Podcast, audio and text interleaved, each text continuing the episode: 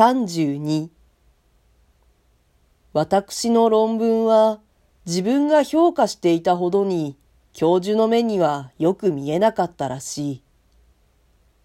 それでも私は予定通り休大した。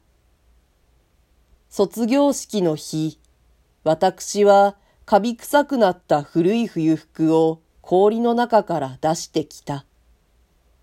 式場に並ぶと、どれもこれも皆暑そうな顔ばかりであった。私は風の通らないあつら車の下に密封された自分の体を持て余した。しばらく経っているうちに手に持ったハンケチがぐしょぐしょになった。私は式が済むとすぐ帰って裸になった。下宿の2階の窓を開けて遠眼鏡のようにぐるぐる巻いた卒業証書の穴から見えるだけの世の中を見渡した。それからその卒業証書を机の上に放り出した。そうして大の字なりになって部屋の真ん中に寝そべった。私は寝ながら自分の過去を顧みた。また自分の未来を想像した。すると、その間に立って一区切りをつけているこの卒業証書なるものが、意味のあるような、また意味のないような変な紙に思われた。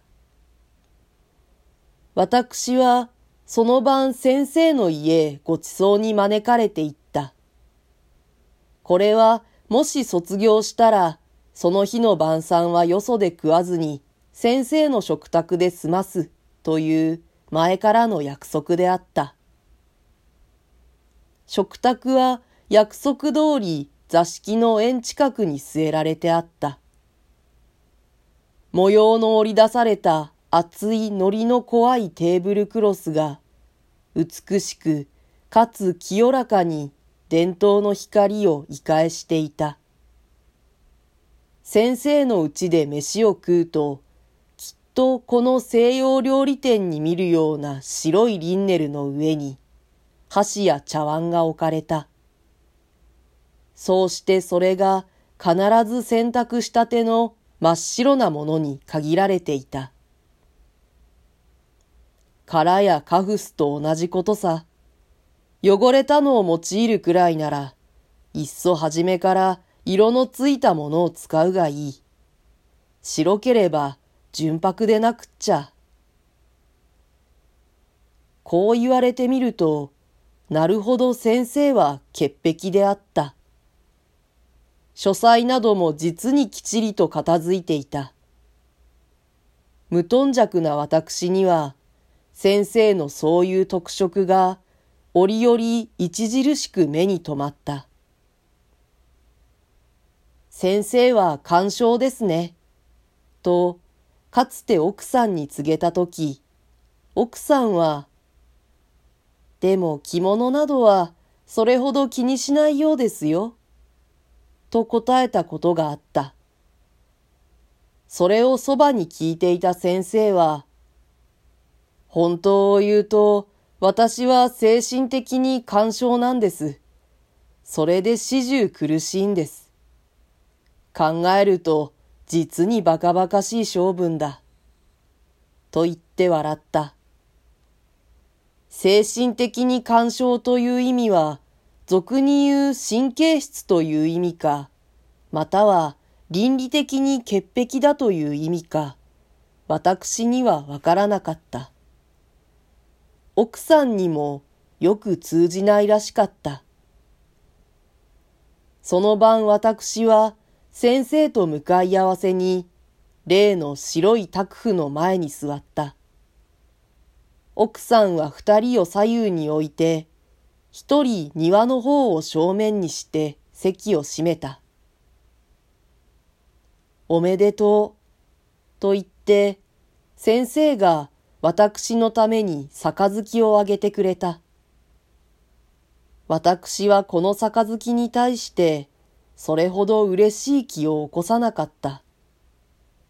無論私自身の心がこの言葉に反響するように飛び立つ嬉しさを持っていなかったのが一つの原因であった。けれども先生の言い方も決して私の嬉しさをそそるウキウキした調子を帯びていなかった。先生は笑って杯をあげた。私はその笑いのうちにちっとも意地の悪いアイロニーを認めなかった。同時に、めでたいという心情も汲み取ることができなかった。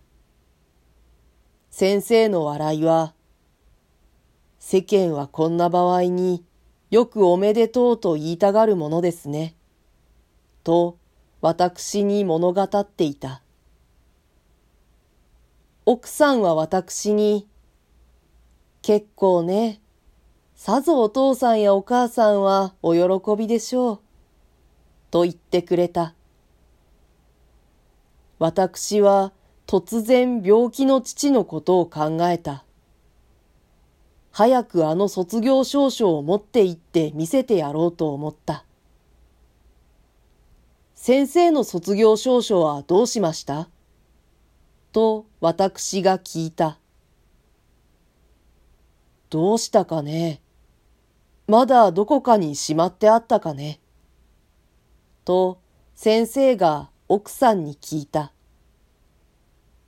ええ、確かしまってあるはずですが。卒業証書のありどころは二人ともよく知らなかった。